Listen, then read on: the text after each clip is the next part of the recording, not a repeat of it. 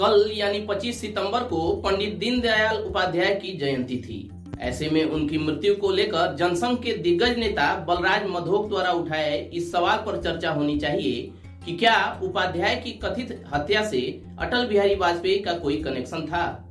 क्या भारतीय जनता पार्टी कभी दीनदयाल उपाध्याय की मृत्यु की जाँच करेगी भी? श्यामा प्रसाद मुखर्जी के बाद जनसंघ के दूसरे सबसे बड़े नेता रहे बलराज मधोक ने अपनी आत्मकथा दीनदयाल उपाध्याय की हत्या से इंदिरा गांधी की हत्या तक में पंडित दीनदयाल उपाध्याय की मृत्यु को हत्या बताया है और हत्या करने वालों पर शक भी ज़ाहिर किया है। इस किताब में बलराज मधोक ने उपाध्याय की कथित हत्या के पीछे षड्यंत्र बताया है। मधोक ने लिखा है कि अटल बिहारी वाजपेयी खराब चरित्र के व्यक्ति थे। उनके आवास आवास पर बहुत सी महिलाओं का आना जाना था।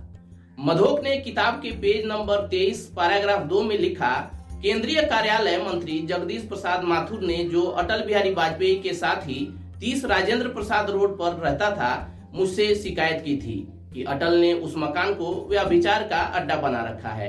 यहाँ नित्य नई लड़कियाँ आती हैं। अब सिर से पानी गुजरने लगा है, इसलिए जनसंघ के वरिष्ठ नेता होने के नाते यह बात मैंने आपके नोटिस में लाने की हिम्मत की है। इन बातों से पंडित दीनदयाल उपाध्याय बहुत आहत थे। और अटल बिहारी वाजपेयी को पद से हटाना चाहते थे। मधोक ने लिखा कि जनसंघ के शीर्ष अधिकारियों ने उपाध्याय की हत्या को दुर्घटना सिद्ध करने के लिए योजनाबद्ध ढंग से प्रचार किया और जाँच प्रक्रिया को सैबोटेज किया। श्री वाजपेयी और नाना देशमुख ने चंद्रचूड़ आयोग के सामने असंबद्ध पढ़ाए हुए लोगों को साक्षी के रूप में पेश करके सच्चाई पर पर्दा डालने का प्रयत्न किया। पेज सत्रह और पेज सोलह पैराग्राफ एक, वाजपेयी ने बलराज मधोक से कहा कि आप इसे हत्या क्यों कह रहे हैं? दीनदयाल झगड़ालू व्यक्ति था। गाड़ी में किसी के साथ झगड़ा पड़ा होगा और धक्का लगने से नीचे गिर कर मर गया होगा।